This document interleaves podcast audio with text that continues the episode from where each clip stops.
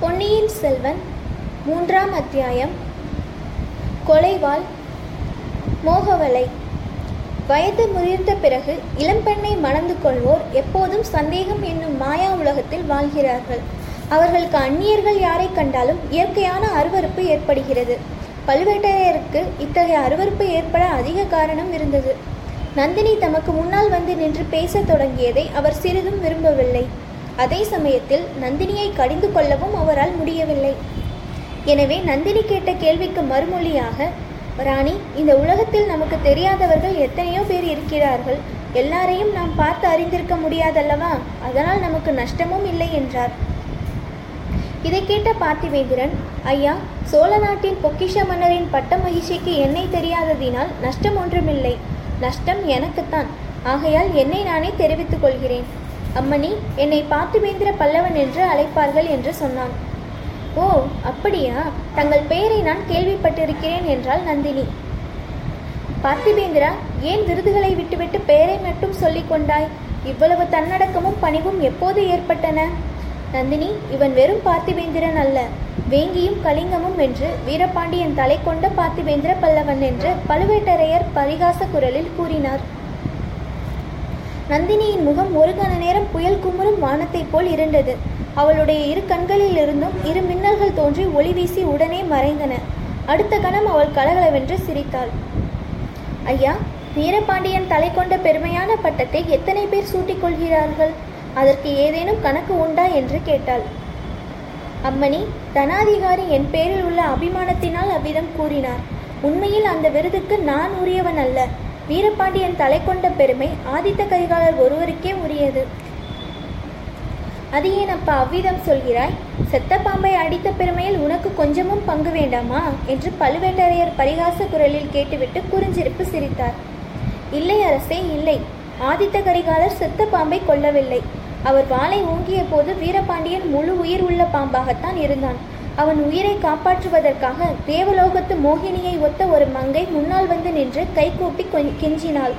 வாளை ஓங்கியவன் நானாக இருந்தால் உடனே அவ்வாளை தூர வீசி எறிந்திருப்பேன். வீரபாண்டியன் பிழைத்து போயிருப்பான் என்று பாத்திமேந்திரன் பழுவேட்டரையருக்கு பதில் சொன்னான். ஆனால் அவனுடைய கண்களோ நந்தினியின் முகத்தை கூர்ந்து நோக்கின. நந்தினி நந்தினி பேச்சு அபாயகரமாக போய்க் கொண்டிருப்பதை உணர்ந்தாள். பழுவேட்டரையரை திரும்பி பார்த்து நாதா அந்த பழைய கதை இப்போது எதற்கு? இவர் இங்கு வந்த காரியம் என்னவென்று விசாரிக்கலாமே என்றாள். உடனே பழுவேட்டரையரும் ஆம் தம்பி பழைய கதை வேண்டாம். உன் கதையை சொல். காஞ்சியிலிருந்து எப்போது புறப்பட்டாய்? எங்கே பிரயாணம்? இங்கே இறங்கி வந்த காரணம் என்ன? என்று கேட்டார். நந்தினியை பார்த்ததால் மதிமயங்கி போயிருந்த பார்த்திவேந்திரனும் தான் வந்த காரியத்தை நினைவு கூர்ந்தான். ஐயா என்னை மன்னிக்க வேண்டும். ஏதேதோ பேசிக் கொண்டிருந்து விட்டேன். மிக முக்கியமான செய்தியுடன் வந்திருக்கிறேன். சோழ நாட்டையே துயரக்கடலில் மூழ்க செய்யக்கூடிய பயங்கரமான செய்தி. ஈழத்திலிருந்து என்னுடன் இந்த கப்பலில் புறப்பட்டு வந்த இளவரசர் அருள்மொழிவர்மர் சுழற்காற்று அடித்த சமயம் கடலில் குதித்து விட்டார். அவருடைய கதி என்ன ஆயிற்று என்று தெரியவில்லை. ஒருவேளை இங்கே வந்து ஒதுங்கினாரோ என்று பார்ப்பதற்கு வந்தேன் என்றான் பார்த்திவேந்திரன் அவன் கூறி முடிப்பதற்குள் ஆஹா என்ன சொன்னாய்? என்று பழுவேட்டரையர் அலி அலறினார். சுழற்காற்றினால் வேருடன் பறிக்கப்பட்ட நெடுமரத்தைப் போல் தரையில் வீழ்ந்தார். அவரை தாங்கி எடுப்பதற்காக பார்த்திபேந்திரன் பாய்ந்து சென்றான். நந்தினி குறுக்கே நின்று அவன் நீட்டிய கையை பற்றி அகற்றினாள். பழுவேட்டரையரின் அருகில் தான் உட்கார்ந்து அவருடைய தலையை தன் மடியின் மீது எடுத்து வைத்து கொண்டாள். தண்ணீர் தண்ணீர் என்று கத்தினாள். கூடாரத்திலிருந்து சேடிப்பெண் தண்ணீர் எடுத்துக்கொண்டு வந்தாள். இன்னும் சில வீரர்களும் கலங்கரை விளக்க காவலரும் அவர் குடும்பத்தாரும் ஓடி வந்தார்கள். நந்தினி மிக்க கம்பீரத்துடன் அவர்களை எல்லாம் அப்பால் நிற்கும்படி ஏவினாள். பழுவேட்டரையரின் முகத்தில் தண்ணீர் தெளித்தாள். நாதா நாதா என்று கொஞ்சம் குரலில் அழைத்தாள். சில நிமிடங்களுக்கெல்லாம் கிழவரின் கண்கள் திறந்தன. உடனே நினைவும் வந்தது. சட்டென்று எழுந்து உட்கார்ந்தார். நந்தினி சற்று முன் என் காதில் விழுந்தது உண்மையா? இந்த பல்லவன் என்ன சொன்னான்? பொன்னியின் செல்வனை கடல் கொண்டு விட்டதாக சொன்னான் அல்லவா? அந்த வீரகுமாரன் சின்னஞ்சிறு குழந்தையா இருந்தபோது இந்த கைகளால் அவனை தூக்கி தோளில் வைத்துக்கொண்டு மகிழ்ந்தேன். இதே கைகளினால் தான் அவனை சிறைப்பிடித்து கொண்டு வரும்படியான கட்டளையில் முத்திரை வைத்தேன். ஐயோ சோழ நாடு என்னை பற்றி என்ன நினைக்கும் என்று பழுவேட்டரையர் தலையில் அடித்துக்கொண்டு அழுதார். வைரம் பாய்ந்த அந்த வீரக்கிழவர் அவ்விதம் மனம் கலங்கி புலம்பியதை அதுவரையில் நந்தினி பார்த்ததில்லை யாருமே கண்டதில்லை. நாதா பதறாதீர்கள். இவர் இன்னும் செய்தி முழுதும் சொல்லவில்லையே. முழுதும் கேட்டுவிட்டு மேலே செய்ய வேண்டியதை பற்றி யோசிப்பது நலமல்லவா என்றாள். ஆமாம் நீ சொல்வது சரிதான். பார்த்திபேந்திரா சீக்கிரம் சொல். பொன்னியின் செல்வர் கடலில் முழுகி இறந்து விட்டார் என்று சொன்னாய் அல்லவா அது உண்மையா? அல்லது ஏதோ துர்நோக்கத்துடன் கற்பனை செய்து சொல்கிறாயா? பசித்திருக்கும் புலியுடன் விளையாடாதே ஜாக்கிரதை என்று அக்கிழவர் கண்களில் கனல் எழும்பும்படி நோக்கி கர்ச்சித்தார் ஐயா மன்னிக்க வேண்டும். இளவரசர் இறந்துவிட்டார் என்று நான் சொல்லவில்லை. அவ்வளவு பயங்கரமான நஷ்டம் இத்தமிழகத்துக்கு ஏற்பட்டிருக்கும் என்றும் என்னால் நம்ப முடியவில்லை. சுழற்காற்று உக்கிர நிலையை அடைந்திருந்த போது அவர் என் கப்பலில் இருந்து கடலில் குதித்தார் என்றுதான் சொன்னேன். கடவுள் அருளால் ஒருவேளை பிழைத்திருக்கலாம். இந்த கடற்கரையிலே வந்து ஒதுங்கியிருக்கலாம். அந்த ஆசையுடனே பார்ப்பதற்கு இங்கே வந்தேன். சுழற்காற்று அடித்தபோது கடலில் குதித்தாரா? எதற்காக? ஏன் குதித்தார்? உன்னுடைய கப்பலில் அவர் ஏன் ஏறினார்? அவர் குதித்தபோது நீ என்ன செய்து கொண்டிருந்தாய்? என்று பழுவூர் அரசர் படபடப்புடன் கேட்டார். நந்தினி குறுக்கிட்டு ஐயா இவர் இலங்கைக்கு எதற்கு போனார் என்பதிலிருந்து விவரமாக சொல்லட்டும் என்றாள். ஆமா உள்ளது உள்ளபடியே சொல்லு. உண்மையை சொல்லாவிட்டால் நீ உயிருடன் தப்ப முடியாது. உன்னை என்று பலவ பழுவேட்டரையர் பற்களை நரநரவென்று கடித்தார். அரசே உண்மையை தவிர வேறு எதுவும் சொல்லி எனக்கு பழக்கமில்லை. நான் பொய் சொல்ல நினைத்தாலும் என் நாக்கு சொல்லாது. கேளுங்கள் தாங்களும் கடம்பூர் சம்புவரையரும் மற்றும் பலரும் சோழகுலத்துக்கு விரோதமாக சதி செய்கிறீர்கள் என்று காஞ்சி நகருக்கு செய்தி எட்டியது. பொய் பொய் முற்றிலும் பொய். செய்தி பொய்யாக இருக்கட்டும் அதுவே நான் வேண்டுவது. காஞ்சிக்கு எட்டிய செய்தியையே நான் கூறினேன். அதன் பேரில் திருக்கோவலூர் மலையமானும் ஆதித்த கரிகாலரும் என்னை ஈழத்துக்கு அனுப்பினார்கள். அருள்மொழிவர்மரை கையோடு அழைத்து வரும்படி அனுப்பினார்கள். இவ்வாறு ஆரம்பித்து பார்த்திபேந்திரன் தான் இலங்கை சேர்ந்தது முதல் நடந்ததையெல்லாம் தான் அறிந்த வரையில் விவரமாக கூறினான். கதை முடிந்ததும் பழுவேட்டரையர் கடவுளே சோழ நாட்டுக்கு பெருங்கேடு வந்துவிட்டது. இந்த பாவியினால் தான் வந்தது. இளவரசரை சிறைப்படுத்தி கொண்டு வரும்படி நான் அல்லவோ கட்டளை போட்டேன். நான் அல்லவோ மரக்கலங்களை அனுப்பினேன் என்று கதறினார். அரசே தங்கள் குற்றம் ஒன்றும் இல்லை. தாங்கள் கட்டளை பிறப்பித்திராவிட்டாலும் இந்த மனிதருடைய கப்பலில் இளவரசர் ஏறி காஞ்சிக்கு பயணமாகி இருப்பார் அல்லவா? வீணாக நொந்து கொள்ள வேண்டாம். நம்முடைய செயல்களுக்கு மேலே விதியின் செயல் ஒன்று இருக்கிறது. மேலும் நந்தினி இவ்விடத்தில் உரத்து பேசுவதை சட்டென்று நிறுத்தி பழுவேட்டரையரின் காதோடு ஏதோ சொன்னாள். பழுவேட்டரையரின் முகம் சிறிது மலர்ச்சி அடைந்தது. ஆமாம் ஆமாம் அது எனக்கு தோன்றாமல் போயிற்று என்றார். பிறகு பார்த்திவேந்திரனை பார்த்து பல்லவா உன் கப்பலுக்கு போய் நான் பரிசோதித்துவிட்டு வரப்போகிறேன். அதுவரை நீ இங்கேயே இருக்க வேண்டும். தப்பிச் செல்ல முயல வேண்டாம். ஓட முயற்சி செய்தால் உடனே வேலிருந்து கொள்ளும்படி என் வீரர்களுக்கு கட்டளையிட்டுவிட்டு போக போகிறேன். ஜாக்கிரதை முதுகிலே காயத்துடன் சாகாதே உன் பரம்பரை வீரப்பரம்பரை என்றார். வந்தனம் ஐயா தப்பித்து ஓடும் எண்ணமே எனக்கு கிடையாது. அத்தகைய எண்ணம் இருந்தால் உங்கள் வீரர்கள் யாராலும் தடுக்கவும் முடியாது. முதுகிலே காயம்படும் உத்தேசமும் எனக்கு இல்லை என்றான் பல்லவன். அரசே இவரை பற்றி தாங்கள் கவலைப்பட வேண்டாம். நானே பார்த்து கொள்ளுகிறேன். தப்பியோட பார்த்தால் இதோ இந்த கத்தி உடனே இவர் மார்பில் பாயும். நீங்கள் நிம்மதியாக போய் கப்பலை சோதித்துவிட்டு வாருங்கள். மாலுமிகளையும் விசாரியுங்கள். இவர் கூறியதெல்லாம் உண்மைதானா என்று. இவ்விதம் நந்தினி கூறிக்கொண்டே இடுப்பிலிருந்து ஒரு சிறிய கத்தியை எடுத்தாள். ராணி உனக்கு ஏன் இந்த பொறுப்பு? நீ கூடாரத்துக்குள் போய் இரு அல்லது தியாக விடங்கரின் வீட்டில் போய் இரு. இவனை நம் வீரர்களை கவனித்துக் கொள்வார்கள். அல்லது இவனையும் நான் என்னோடு கப்பலுக்கு அழைத்து போகிறேன். நான் வரவில்லை ஐயா. நான் தங்களுடன் வந்தால் தங்களுக்கு மறுபடியும் சந்தேகமாகத்தான் இருக்கும். மாலுமிகள் எனக்காக சாட்சி சொல்லிவிட்டதாய் நினைப்பீர்கள். நான் இவ்விடத்தை விட்டு நகர மாட்டேன். தாங்கள் கவலையின்றி போய் வாருங்கள். நாதா தாங்கள் கப்பலில் இருந்து திரும்பி வரும் வரையில் நானும் இங்கேயே தான் இருக்கப் போகிறேன். இங்கிருந்தபடி தங்களை பார்த்து கொண்டே இருப்பான் இருப்பேன் என்றாள் நந்தினி. பிறகு பழுவேட்டரையரின் காதோடு இவன் இங்கே ஏதேனும் துப்பறிய வந்திருக்கிறானோ என்னமோ? யார் கண்டது? மேலும் இளவரசரை பற்றிய செய்தி தாங்கள் திரும்பி வரும் வரையில் யாருக்கும் தெரியக்கூடாது என்றாள். பழுவேட்டரையர் தலையை அசைத்துவிட்டு படகில் ஏறினார். படகு மரக்கலத்தை நோக்கி சென்றது. படகு சிறிது தூரம் போகும் வரையில் நந்தினி படகையே பார்த்து கொண்டிருந்தாள். அதே சமயத்தில் பார்த்திபேந்திரன் கண் கொட்டாமல் தன் முகத்தையே பார்த்து கொண்டிருந்ததை அவள் உணர்ந்தாள். சட்டென்று அவன் பக்கம் திரும்பினாள். பார்த்திபேந்திரன் வெட்கி தலைகுனிவான் என்று எதிர்பார்த்தாள். ஆனால் தேன்மலரை பார்த்துவிட்ட வண்டு அப்பால் திரும்புமா?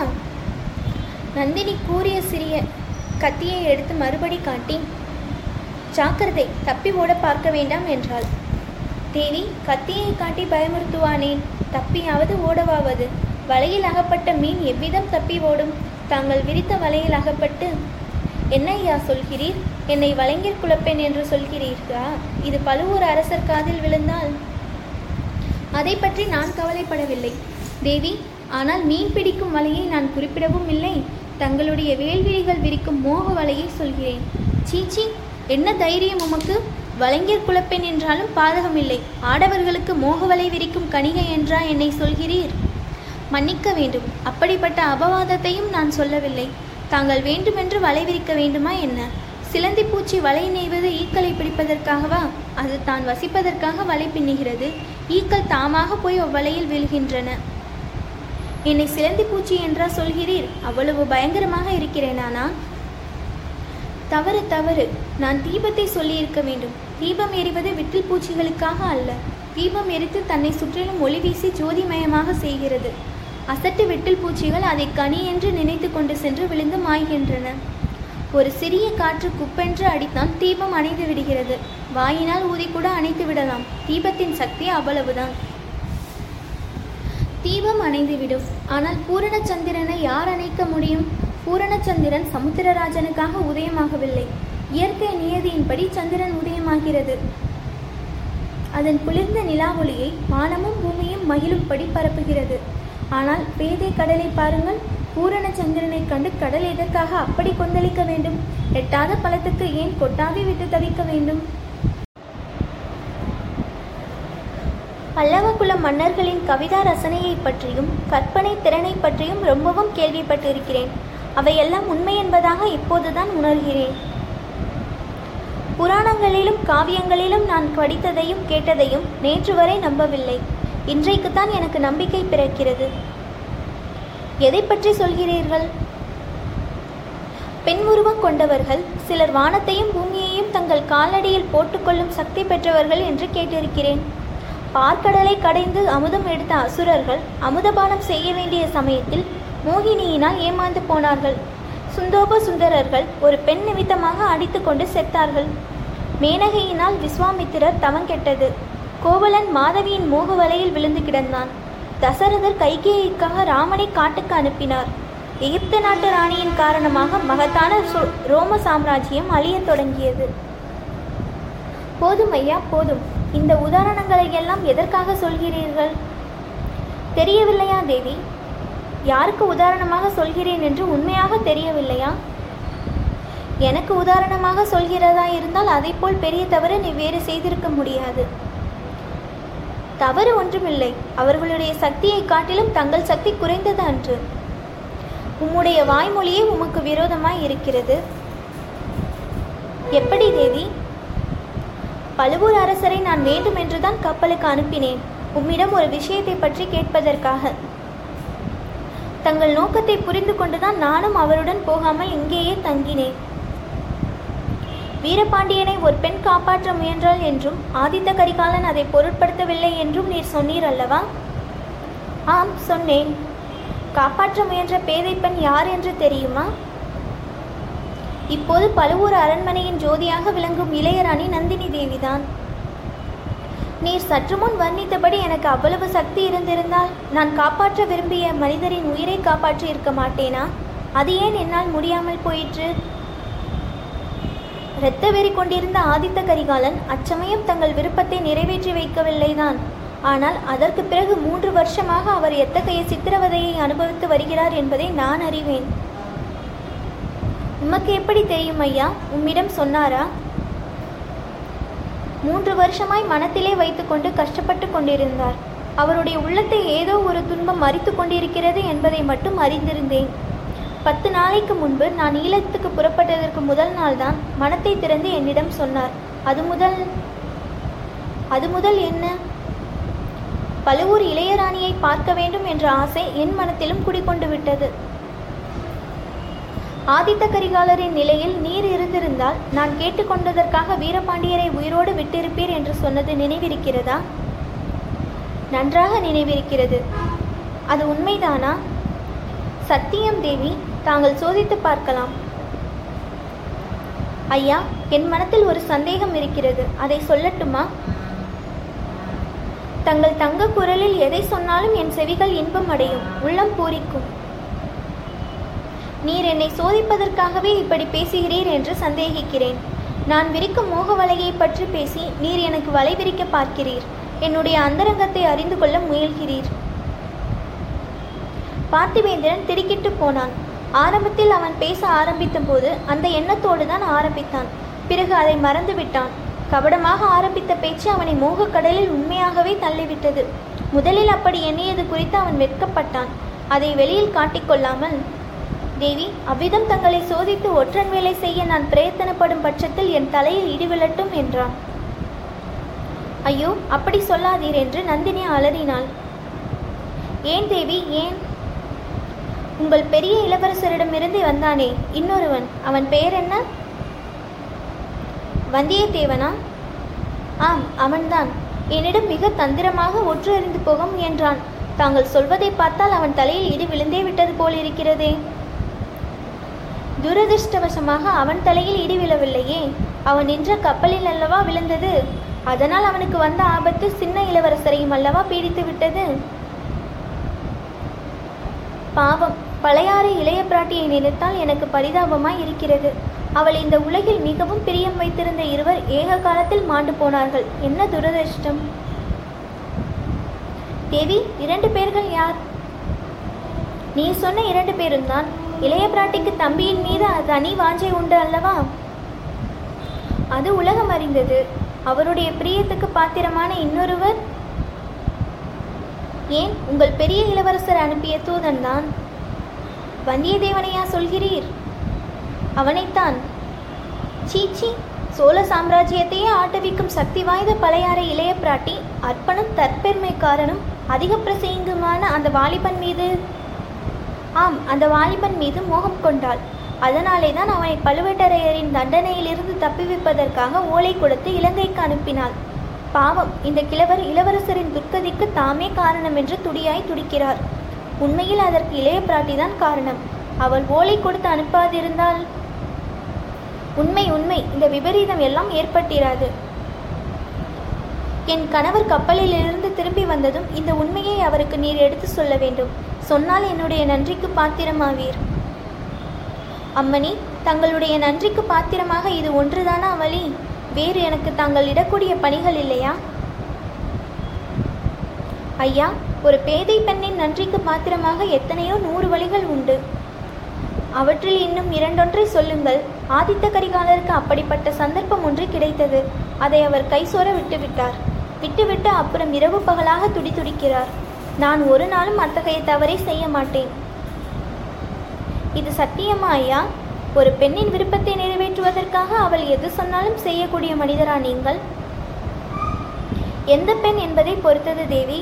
நேற்று வரைக்கும் நான் பார்த்திருக்கும் எந்த பெண்ணின் விருப்பத்துக்காகவும் எதுவும் செய்திருக்க மாட்டேன். சொன்னால் சிரித்திருப்பேன். இன்று அப்படி அல்ல. தாங்கள் சொல்லி பாருங்கள் எனக்கு நூறு உயிர்கள் இருந்தால் அவ்வளவையும் தங்களுடைய விருப்பத்தை நிறைவேற்றுவதற்காக அர்ப்பணம் செய்வேன். ஆயிரம் சாம்ராஜ்யங்கள் என் வசம் இருந்தால் அவ்வளவையும் தங்கள் விருப்பத்திற்காக தியாகம் செய்வேன். இகத்தையும் பரத்தையும் என்றென்றைக்கும் இழக்கும்படி சொன்னால் அதற்கும் சித்தமாயிருப்பேன். கொடிய பகைவர்களை மன்னிக்க சொன்னால் மன்னிப்பேன். அத்தியந்த நண்பர்களின் தலையை கொண்டு வந்து தங்கள் காலடியில் போட சொன்னால் போட்டுவிட்டு மறுகாரியம் பார்ப்பேன். இவ்விதம் பார்த்திவேந்திரன் வெறி கொண்டவனைப் போல் கூறியபோது அவனுடைய உடம்பு தலையிலிருந்து கால் வரையில் நடுநடுங்கியது. அவனுடைய வாயிலிருந்து வந்த சொற்கள் குளறின உதடுகள் துடித்தன பற்கள் கடித்தன ரோமங்கள் குத்திட்டு நின்றன. மூச்சுவிடும் சத்தம் கொல்லன் உலை சத்தத்தைப் போல கேட்டது. பார்த்திபேந்திரனுடைய அந்த மாறுதல் நேயர்களுக்கு வியப்பை அளிக்கும். ஏன்? அவனிடமே நீ இப்படி ஆவாய் என்று முதல் யாராவது சொல்லியிருந்தால் அவன் நம்பியிருக்க மாட்டான். பிற்காலத்தில் நினைத்து பார்த்தால் அவனுக்கே கூட வியப்பளிக்கக்கூடிய காரியம்தான். ஆனால் இது பார்த்திபேந்திரனை பற்றிய அதிசயம் மட்டுமல்ல மனித இயற்கையை பற்றிய ரகசியம். எத்தனையோ மேதாவிகள் காலமெல்லாம் ஆராய்ச்சி செய்த பின்னரும் மனித உடம்பின் அமைப்பு ரகசியத்தை நம்மால் முழுதும் அறிந்து கொள்ள முடியவில்லை. மனித இதயத்தின் அமைப்பு ரகசியத்தை நாம் எவ்வாறு அறிந்து கொள்ள முடியும்? வாழ்நாளெல்லாம் பழிப்பாவங்களில் முழுகி கிடந்தவர்கள் திடீரென்று ஒரு நாள் வைராகிய சீலர்களாகிறார்கள். பக்தி பரவசமடைந்து ஆடி பாடுகிறார்கள். இறைவன் கருணைக்கு பாத்திரமாகிறார்கள். மனித சமூகத்துக்கு ஒப்பற்ற தொண்டுகளும் புரிகிறார்கள். இதற்கு மாறாக நெடுங்காலமாய் தூய்மையான களங்கமற்ற வாழ்க்கை நடத்தியவர்கள் திடீரென்று ஒரு நாள் வலிக்கு விழு விழுகிறார்கள். அப்படி விழும்போது அதல பாலாத்தி பாதாளத்திலேயே விழுந்து விழுகிறார்கள். பார்த்திவேந்திரனுடைய ஆவேச மொழிகளை கேட்டு வந்த நந்தினி போதும் ஐயா போதும் நிறுத்துங்கள். அவ்வளவு பயங்கரமான காரியம் எதையும் செய்யும்படி தங்களை ஒரு நாளும் நான் வற்புறுத்தப் போவதில்லை. தங்களுக்கும் எனக்கும் உகந்த சந்தோஷமான ஒரு காரியத்தை நான் சொல்லப் போகிறேன் என்றாள்.